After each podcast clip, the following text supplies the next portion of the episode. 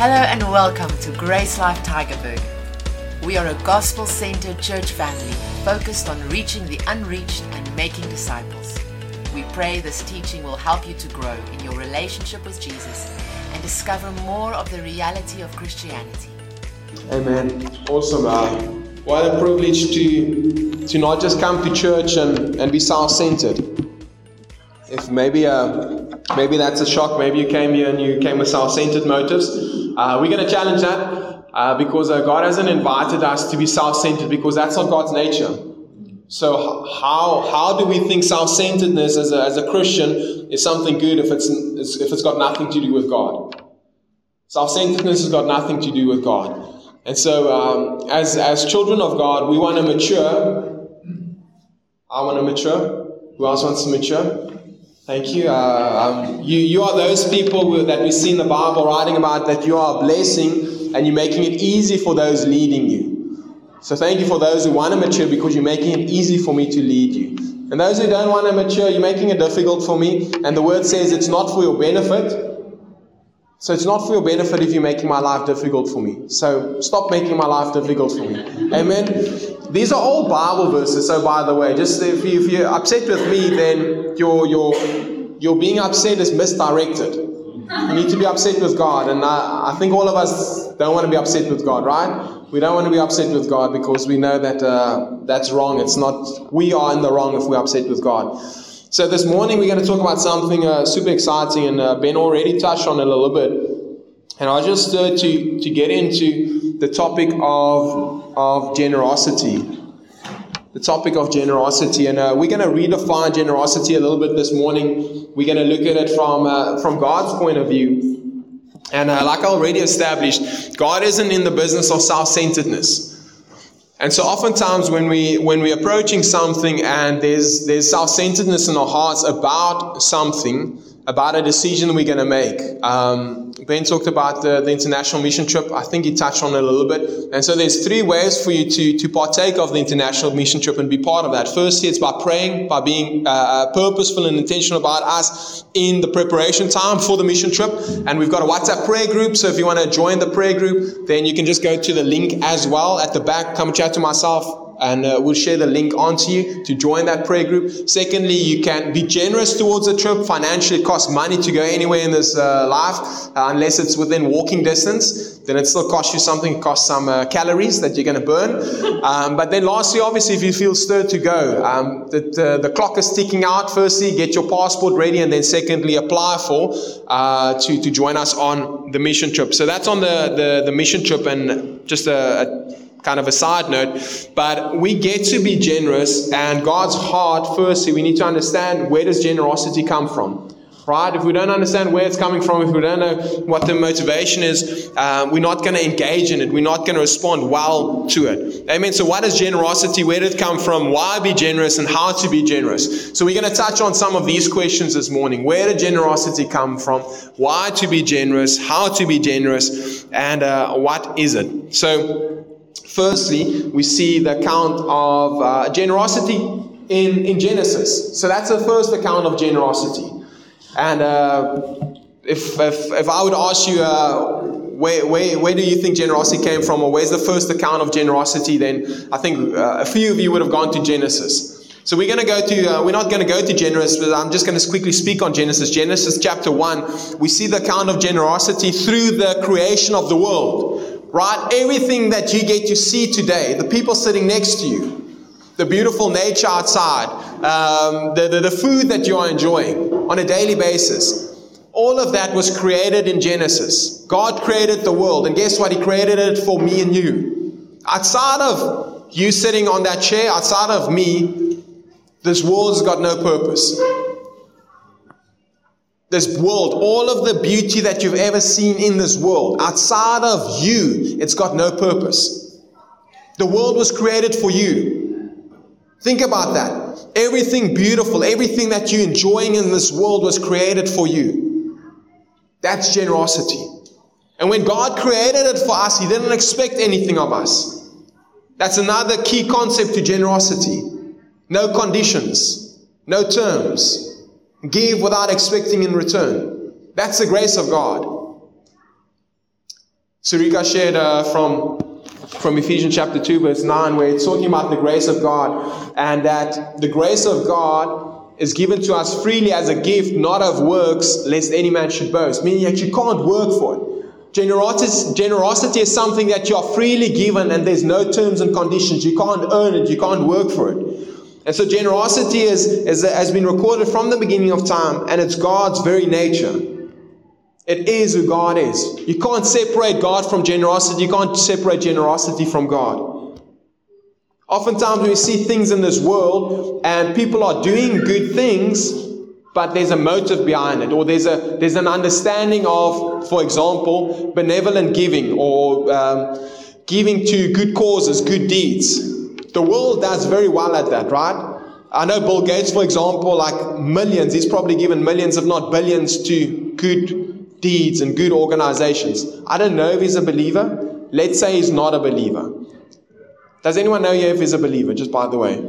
Anyone met him, asked him a question if he knows Jesus, and he's responded to Jesus? Okay, so just because of the state of the world, let's assume he's not a believer. Let's assume he's not a Christian. But he's doing all of these amazing things. You know one of the reasons why he's doing all of these amazing things? Because it makes him feel good. It sets off chemical reactions in your brain that ministers to your body. Anyone have the, done the studies and the, the, the fact that giving and being generous does to your body? It does good things to your body. Like Ben talked about smiling. Some of you already forgotten that smiling is a, is a ministry to you, and it's setting off dopamine. Please smile. I, I'd love for you to experience some dopamine in your bodies. And so the world understands some of these things, but it's still self-centered. If you're just smiling to feel good about yourself, smile, please, because it also blesses me. Amen. If I'm not, if I'm just standing up here and I'm angry and cross with uh, with you guys and your your your lack of uh, response, it's not going to bless you, right? It blesses you if I'm happy and it's like a, I'm excited to be up front here.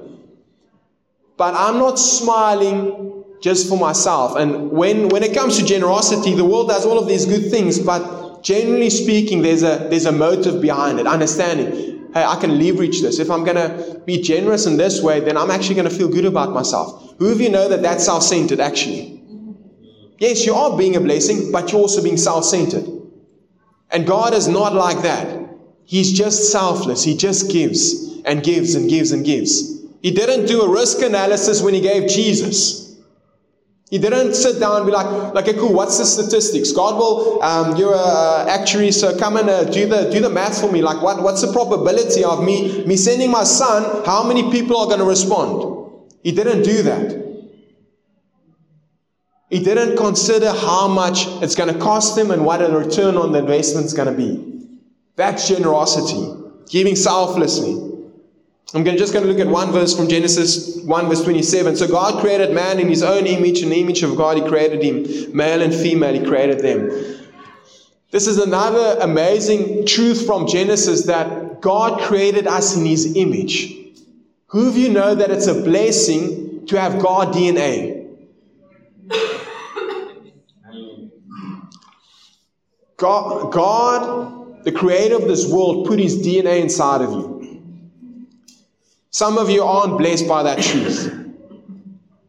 And we've got bigger problems uh, than I thought.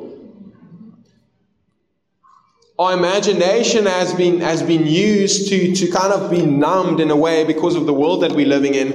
Our imagination is, is so consumed with what we see on television, and a lot of people have stopped reading books. And what does book reading do for you? It activates your imagination.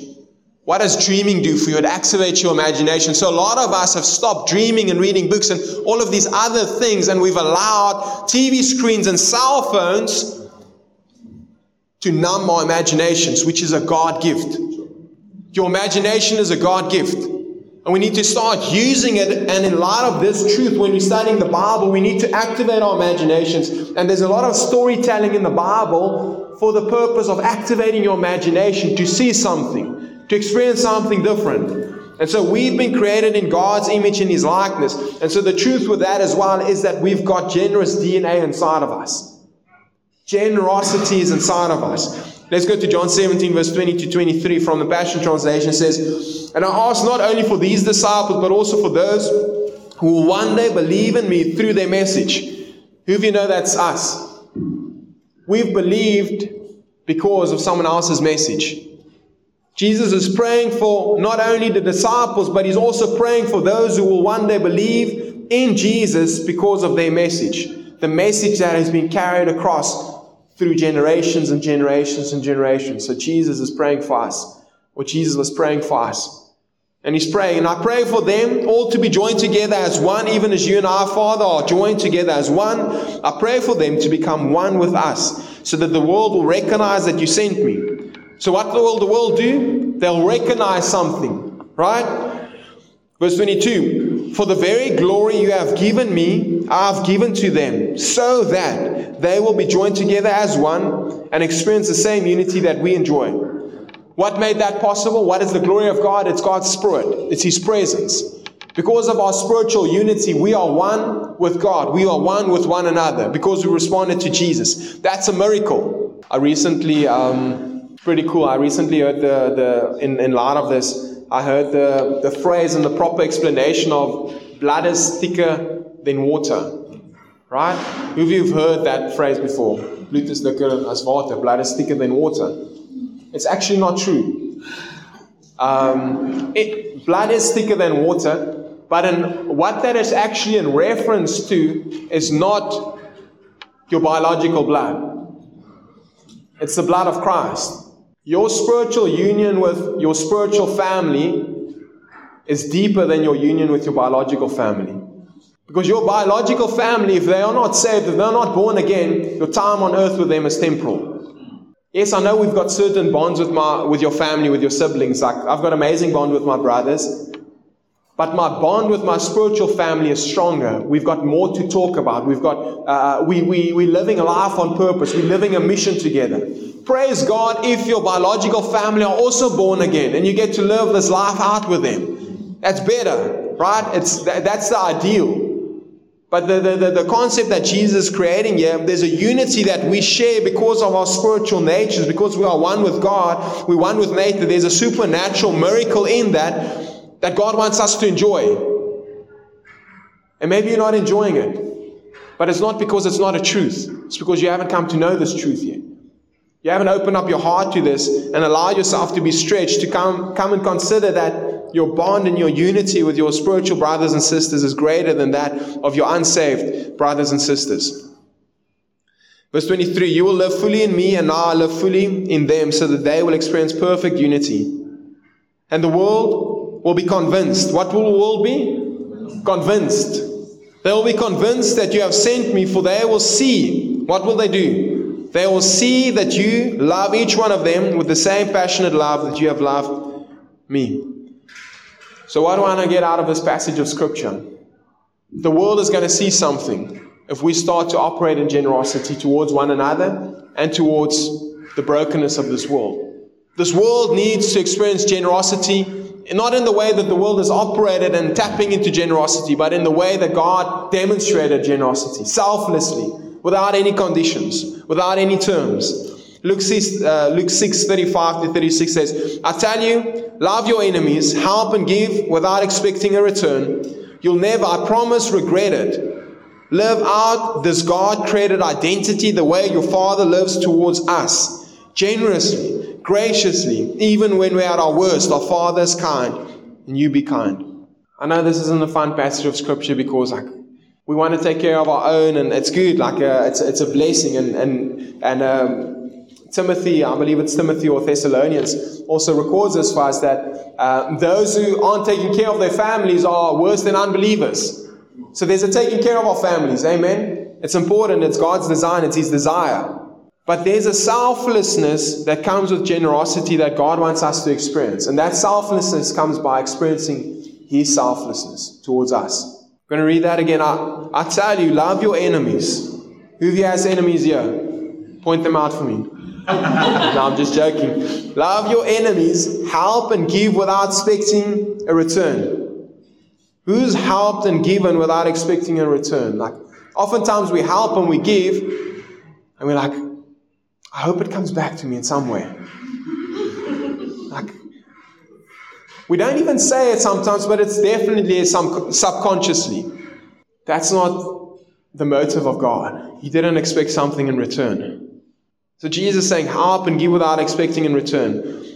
And we oftentimes think that like, Jesus said difficult things, and he was he was actually he was unfair because it's not possible for us, and he was unfair because it, he didn't even do it. You don't know your Bible. Jesus did it. Everything that Jesus encourages and challenges us in, us in is first because he's done it, he's demonstrated it for us, and secondly, he's given you the empowering to be like him to do it. But you probably don't believe it, and that's why you're not living it out. So we need to start believing this, come to uh, be persuaded by this, and it will start affecting the way that we are stewarding our lives. Live out this God-created identity. What is it? It's a God-created identity. You need to become more convinced of your God-created identity than your carnal identity.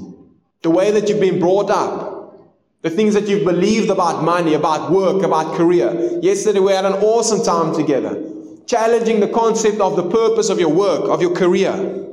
A lot of us have started to, to, to idolize our works, our careers, our businesses. We've made golden calves of them, not realizing that it's a means to an end. The end is providing for your family, amen, but the end is also impacting people's eternities. We see this throughout the Word. And some of you think like, but that's that's difficult. I don't I don't really want to, like, I just want to have a comfortable life. And that's fine if you're there. But we're not going to leave you there. We're going to challenge you. We're going to challenge one another. Because God, Jesus didn't just die for you to have a comfortable life.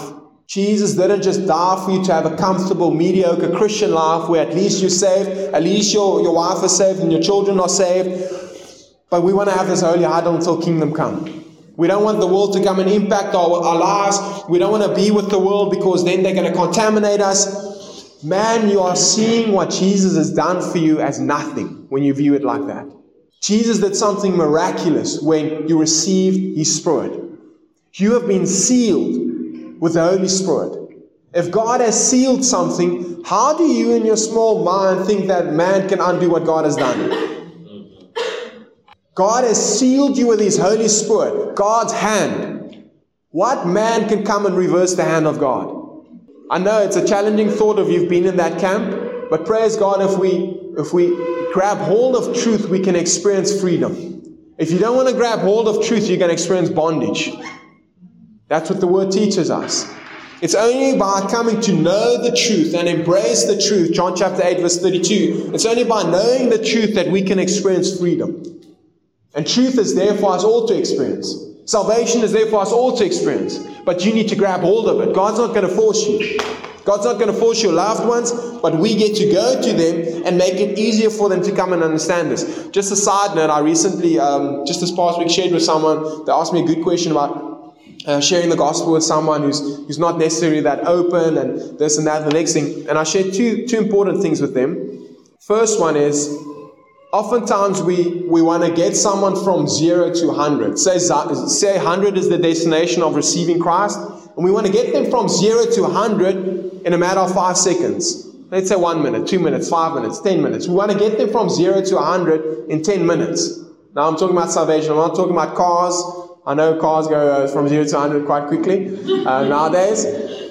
But we, we've got this, and so we're putting this heavy pressure on us, and it's daunting, having this mindset of zero to one hundred. It's almost impossible most of the time.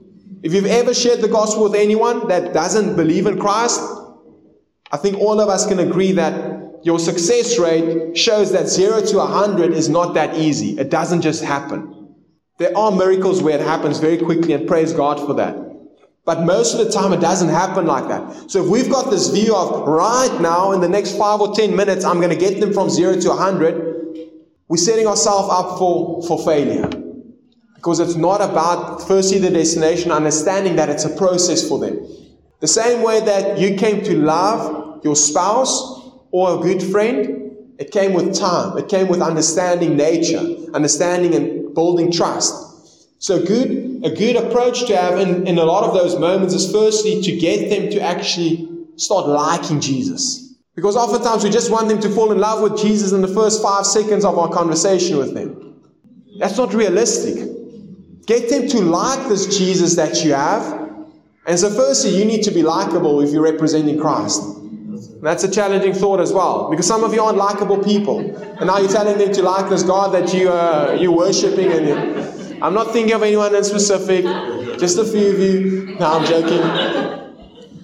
So, so it's, it's taking them by the hand and starting to, to open up their hearts to become, to, to, to, to start experiencing the love of God.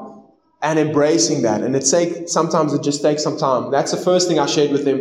And then the second thing was um, that it's a it's a process, or I, I shared that it's a it's a process getting them from liking liking God to, to growing in that, and then accepting uh, accepting Jesus. And then the other important thing is is oftentimes we want to share with them everything that we believe about God. And firstly, if they don't have a biblical worldview, if they don't know the Bible, like what you're sharing is just like going in the one year out the other year.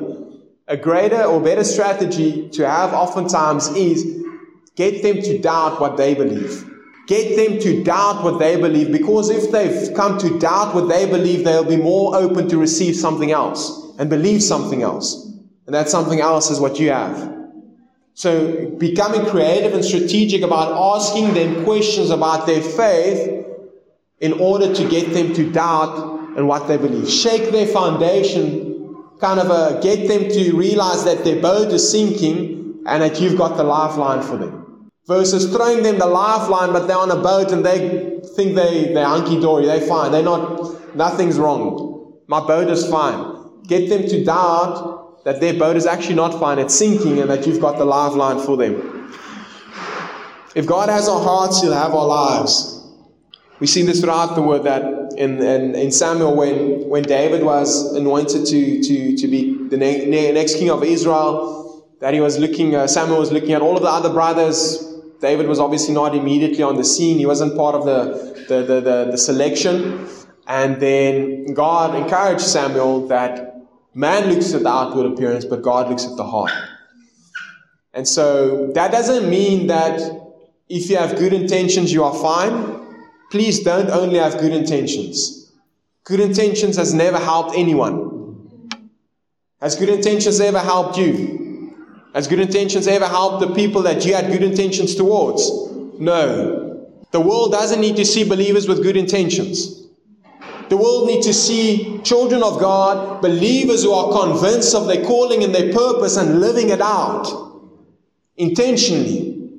Manifesting the love of God, not just having the love of God. Manifesting the power of God, not just talking about the power of God. But if God has our hearts, He'll have our lives. And we're talking about generosity. And I want to see quickly, for this last thirty minutes, twenty to thirty minutes that we've talked about generosity, how many times have I used the, the word money? Zero. Zero. There's a purpose for that. Because oftentimes we just think about generosity, and yes, it is money. And we're going to get there. But you need to understand that oftentimes, and the, the foundation that I'm laying now for this message, and not talking about money, the reason for that is because oftentimes when, you, when we hear money, we just shut off our hearts and we're like, oh, they just want my money. God just wants my money. He's like, we have this view of God as the Godfather. He's like, oh, He just wants my money. And if I'm not going to pay up, then... And obviously, like, some appliance is going to go this next week, or my car is going to break down. He's, just, he's going to take it out on medical bills and this and that, the next thing. And that's completely nonsense. It's, it's a lie from the pit of hell. It's not the Godfather. It's God the Father who loves you, who desires for you to come to know Him, to grow in your relationship with Him. And if He has your heart, if He, if He has... you fully convinced of His love for you, His goodness towards you, and His purpose and His will for your life, you'll start being the most generous person that you know. With your time, with your gifts, with your with your with your money, everything, with everything that you do. Let's go to Deuteronomy quickly, fifteen. So now we're going to talk about just uh, some of the practical and looking at money as well in that. Deuteronomy fifteen, ten to fifteen says, "Give freely and spontaneously.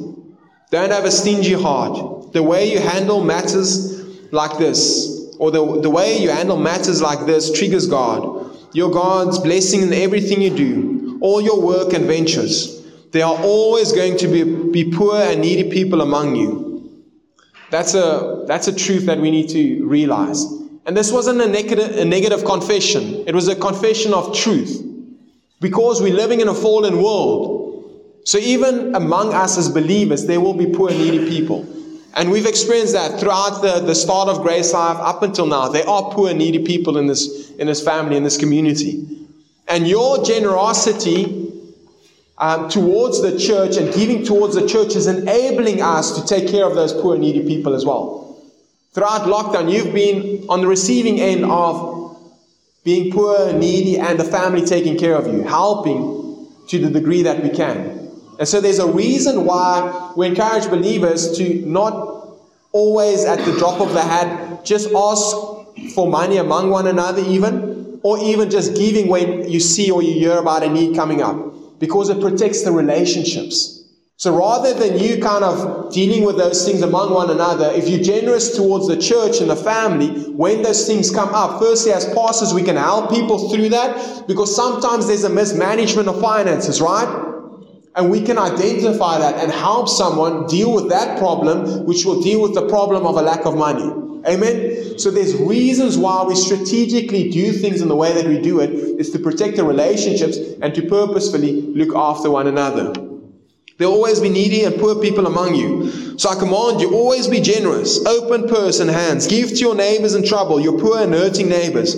If a Hebrew man or Hebrew woman was sold to you and has uh, served for you for six years, in the seventh year you must set them free, released into free life. And when you set them free, don't send them off empty-handed. Provide them with some animals, plenty of bread and wine and oil.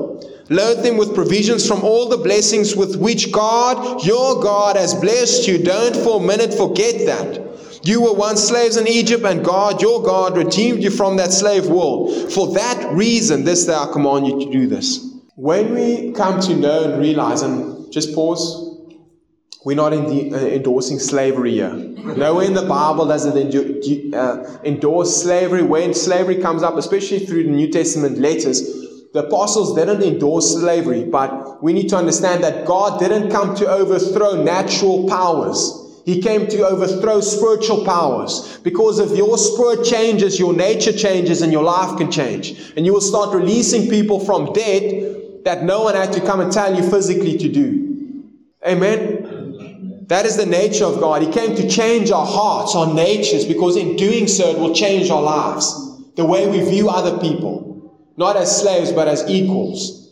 But here in Deuteronomy, this, all of these practical things of release and being generous and giving, all hinges on this. Your God has blessed you with all of these blessings. As He blessed Abraham, I'm blessing you and you will be a blessing. That's not as much as, that's not as much a command as it is a truth. What do I mean by that? God is not enfor- enforcing these things on us. If He would, then the finances of the ministry would look a lot different. If He was forcing you to be generous. If He was forcing you, and thank you if you are generous, thank you for your generosity. It's really enabling us to have lights on and a heater uh, there and being able to take care of a family, and for me to be able to minister to you guys this, this morning. So I thank you for your generosity, sincerely. I know there's a lot of sarcasm uh, coming through this morning, so I apologize for that. Sarcasm sometimes is a is a way to just kind of lighten the the, the mood a little bit, uh, because uh, when we're talking about finances, like I said, it's always like a sensitive topic, and we're like, we're just thinking that church wants our money, and like I've worked so hard for this money, and that I should be able to do with it whatever I want to do with it, and stop telling me what to do with my money. None of you, obviously, present company excluded. Yes, it is your money. You've worked hard for it. Praise God. But God wants you to start seeing His nature a little bit more in you. And that He wants to, with you, co-labor in how you steward your finances, how you steward your time. And when we start to see that everything that I have is a blessing from God, the talents, the gifts, the, your, your, your, the opportunities that you've, you've been brought up, all of these things, it is ultimately a blessing from God. This world that we're living in, it's a blessing from God. For farmers, for example, guess what? Farmers won't be able to farm if it wasn't for God's nature. Right? You get the concept. Like, so everything that we do have, every, there's, there's something that you have right now, the brain that you have right now, the gifts, whatever, it's a blessing from God. So these blessings which God has given you, don't for a minute forget that this is a gift from God. And then he's drawing the analogy of slavehood and all of that. But God just wants us to understand this morning, generosity is something that is a fruit of our nature. It's something that is a fruit of understanding, understanding our nature and understanding what God has given us, the rich blessings that God has deposited into us. Let's go to Proverbs eleven quickly, and we get to respond with this new nature. But the response doesn't just come automatically. It comes by, by investigating our hearts and asking some questions and really just leaning into, yielding to the nature inside of us. Proverbs eleven, twenty-four to thirty. Generosity brings prosperity, but withholding from charity brings poverty. Those who live to bless others will have blessings heaped upon them, and the one who pours out his life to pour out blessings will be saturated with favor. People curse the businessman with no ethics, but the one with the social conscience receives praise from all. Living your life seeking what is good for others brings untold favor, but those who wish evil for others will find it coming back to them.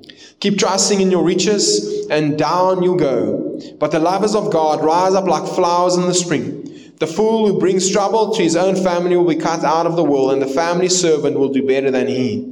But a life lived loving God bears lasting fruit, for the one who is truly wise wins souls. There's a whole bunch in here. And firstly, verse twenty-seven, living your life, seeking what is good for others, brings untold favor. How much of your life is living, seeking what is good for others? And living your life, seeking what is good for others, doesn't just come in the form of, of giving a, a gift or financially uh, giving towards the ministry and giving towards the church and enabling ministry to happen. But verse twenty-nine here says, for the one who wins souls is truly wise. The one who wins souls. How do we win souls? Through sharing the gospel with them. And so a lot of this generosity with our lives, yes, there's, there's a financial application. Yesterday we talked about how the the the The, the shrewd businessman that was, um, in, in the Bible recorded when the businessman gave off the debt of those who uh, had debts against his master, and he was going to get fired because he was uh, mis- mismanaging the finances. The owner, after realizing what he did, giving off debt so that he would be in good standing with those individuals, the master told him that, well done. Why did he tell him well done? Because he understood the influence that that giving off of the debt had over the people that he was giving towards. And so your giving and your generosity has an impact on people. But it shouldn't be about impacting them for your benefit. It should be about using it to impact them for kingdom benefit, eternal benefit, winning souls. And so the same way that the world oftentimes uses finances to manipulate us, we should become wise like the world, because the scripture says sometimes the, the, the, the, the wicked, the children of this world, is wiser than the children of light, because they understand this and they're leveraging it for their good. And so we need to start leveraging our talents and our finances to put ourselves in positions where we get to share with people the love of Christ and win souls, because that is what the wisest man on earth at that time, King Saul, writing Proverbs, said that the man who wins souls is wise. So, what are you this morning? Are you a wise man or are you a fool? Let's go to Luke chapter sixteen. That was a Selah moment. Luke sixteen, verse eight to nine. How to leverage our generosity. Even though this master, so that's what I talked about earlier on. Luke, uh, I'm going to read you the Passion Translation. Luke sixteen, eight to nine. Even though his master was defrauded, when he found out about the shrewd way this manager had uh, feathered his own nest, he congratulated the clever scoundrel for what he'd done to provide for his future. Jesus continued, remember this, the sons of darkness seem to act more wisely than the sons of light. Use the wealth of this world to demonstrate your friendship with God by winning friends and blessing others. Then when it runs out, your generosity will provide you with an eternal reward. How much of our generosity is providing for us an eternal reward? There's only one eternal reward. It's souls. How much of your generosity is leveraged towards that? It's a question. Think about that just for a moment. Just pause.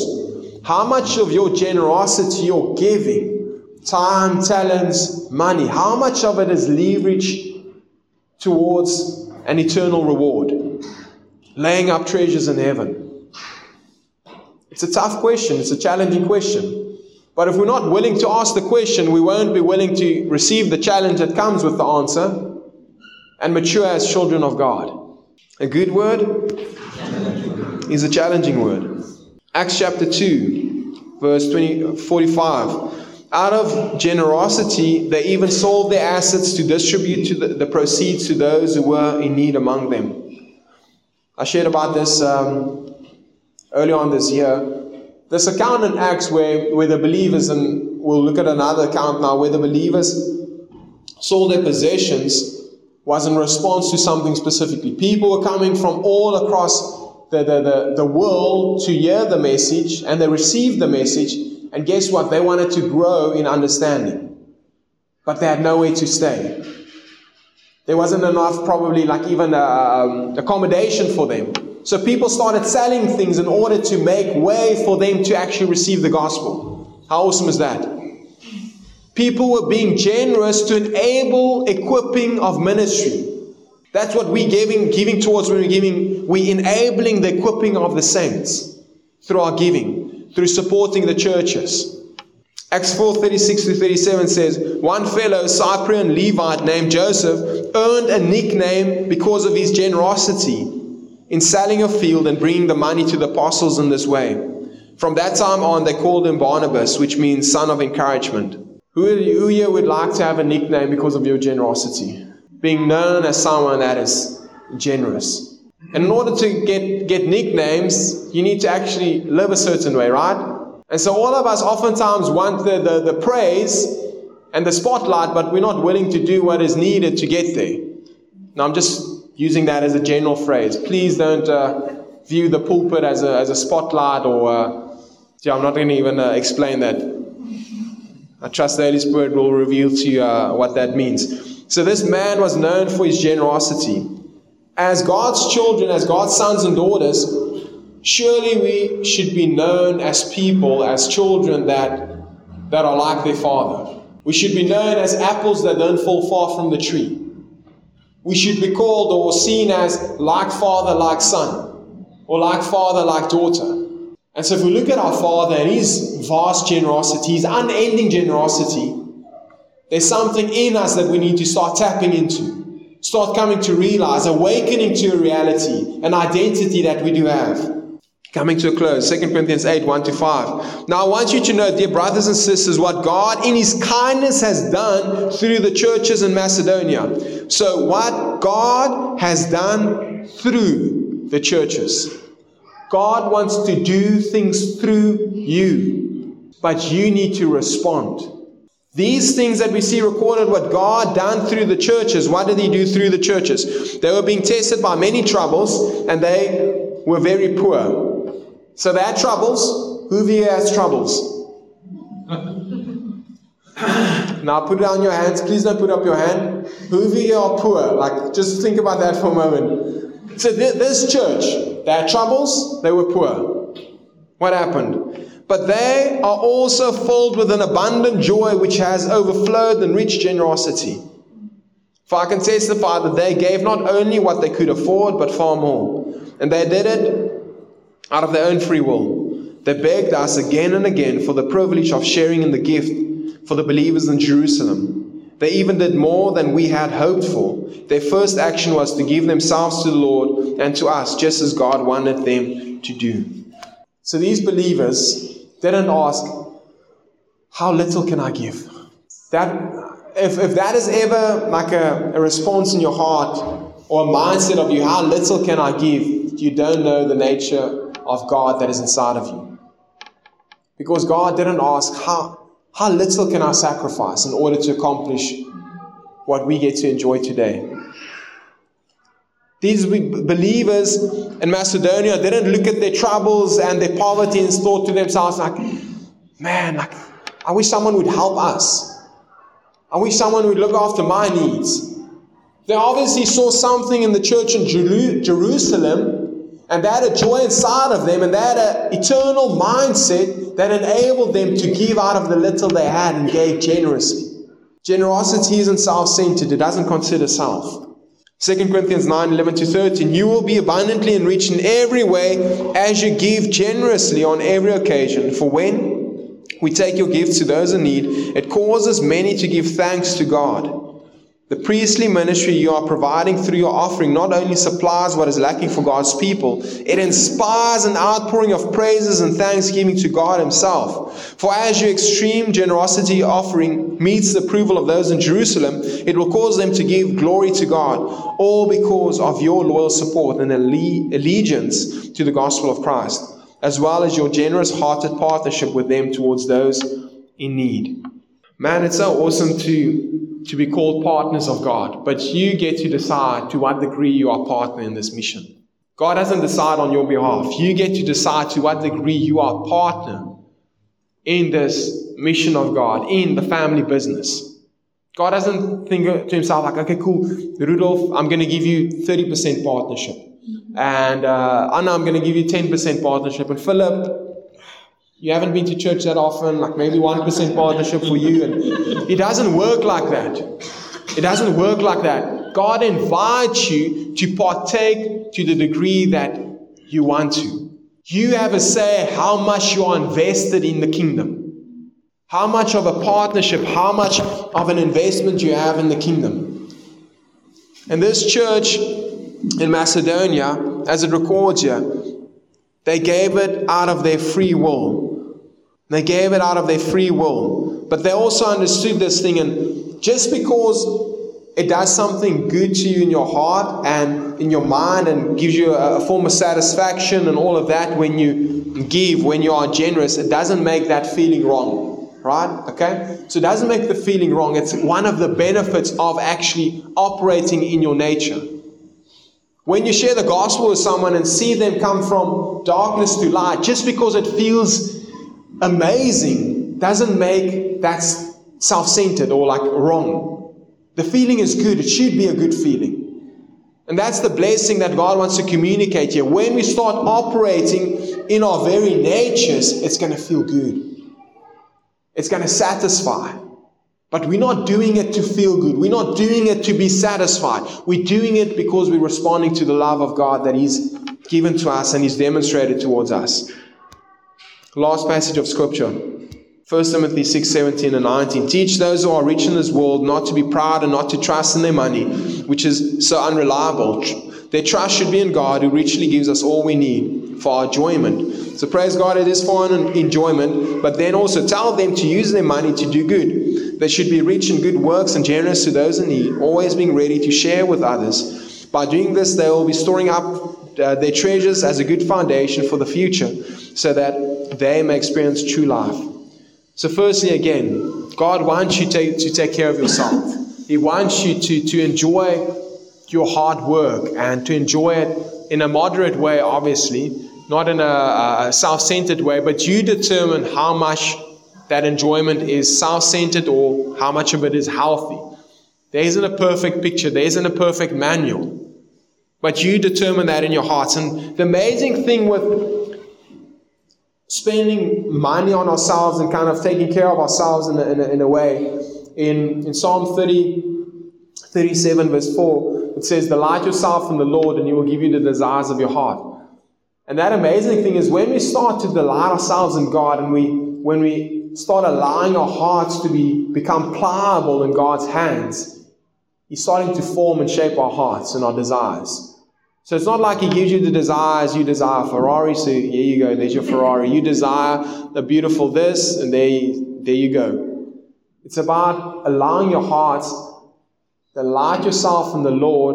That reference is the reference of allowing your hearts to become pliable like clay in God's hands. And when we do that, He gives you desires. He forms desires in your heart. And so again, if God has your heart, He'll have your life. So you don't have to start asking, like, how much should I be spending money on myself? How much should I enjoy this? Those questions will just leave your vocabulary. You'll just start doing in accordance with your heart that He is shaped, and you'll start becoming generous because He is generous, and you know that you are one with Him. But oftentimes, and why we're sharing this in church is, excuse me, oftentimes, we need to see something We need to be challenged with something, a different view. And that is what the encouragement is here. Tell them to use their money to do good. Because oftentimes we're so busy with life, living our own lives, and we forget that there might be a different way. We're so deep into this thing that we think that there is no other way. And so that's why it's important to tell and talk about these things and share it with one another. Not in the sense of like, do this now and stop doing that. But like I used the example, I believe it was last week with Chris and Michael, uh, my two sons, Michael the youngest, growing up, and he's seeing Chris doing different things that he can't yet do, but he's excited to get there. He's not discouraged by the fact that he can't do it yet, but he's seeing something. He's seeing maturity in a sense, and that's what we're looking at. We're seeing maturity from the Bible. And maturity is linked to generosity. Maturity is a believer who knows their Father and who's growing in understanding that and responding to his invitations. That's maturity. And so we're seeing maturity from the Word and hopefully from one another as well. And we're not being put down by where we are at, but we're looking forward and we're desiring. Thank you, God, that that is what you have for me. Thank you, Father, that you've deposited the, the resource and the, the, the empowering to live there. I'm going to respond to you. That's all that it is. And that's the invitation for us this morning as we're looking at the heart of generosity, coming to understand that this is our very nature. This is the nature of God deposited inside of us. And each one of us can respond to this. And if our generosity is not impacting people's eternities, it's misdirected generosity. Please be a blessing to one another. Please, uh, uh, uh, because it's part of kingdom, taking care of family, taking care of one another. But one of the benefits in you giving towards the, the kingdom and giving uh, towards ministries like us and churches, we get to appropriately distribute those money and finances to take care of the family, to uh, uh, set up equipping time like Sundays, to set up meetings and things like that, to, to study the Word, to be equipped, to be enriched so that we can go out to equip the world. We appropriately distribute some of those finances for mission so we can go out and reach unreached people. So that's the benefit. So you don't have to think about all of those things and do all of the math and the equations and things like that. As we saw the man from Cyprus, he came, he sold his field, and he brought the money to the apostles, the leaders, trusting the leaders to distribute the money in accordance to what was needed. Amen. That's the blessing of family. And it shouldn't offend you that someone else gets to decide how your money is going to be stewarded. As much as it shouldn't offend you that if you've got a father and a mother, that they make the decisions in the house for your benefit. If we don't understand family in a biological sense, we won't understand family in a spiritual sense. And that's why it's so vitally important to, to not just look at family in the biological sense, especially if you've had a horrible example, but allow to start seeing family from God's point of view so that you can start actually having a healthy understanding of fathering and mothering in the family, leadership, submission, obedience, and all of these amazing things. Amen. You can find more of our free teachings on our website, w w w dot grace life dot co. And if you're ever in the Tigerberg area, we invite you to join us for one of our gatherings. Our aim is to help you discover Jesus, find family, and experience life. To contact us or to find out where and when we meet, visit our website, w w w dot grace life dot co.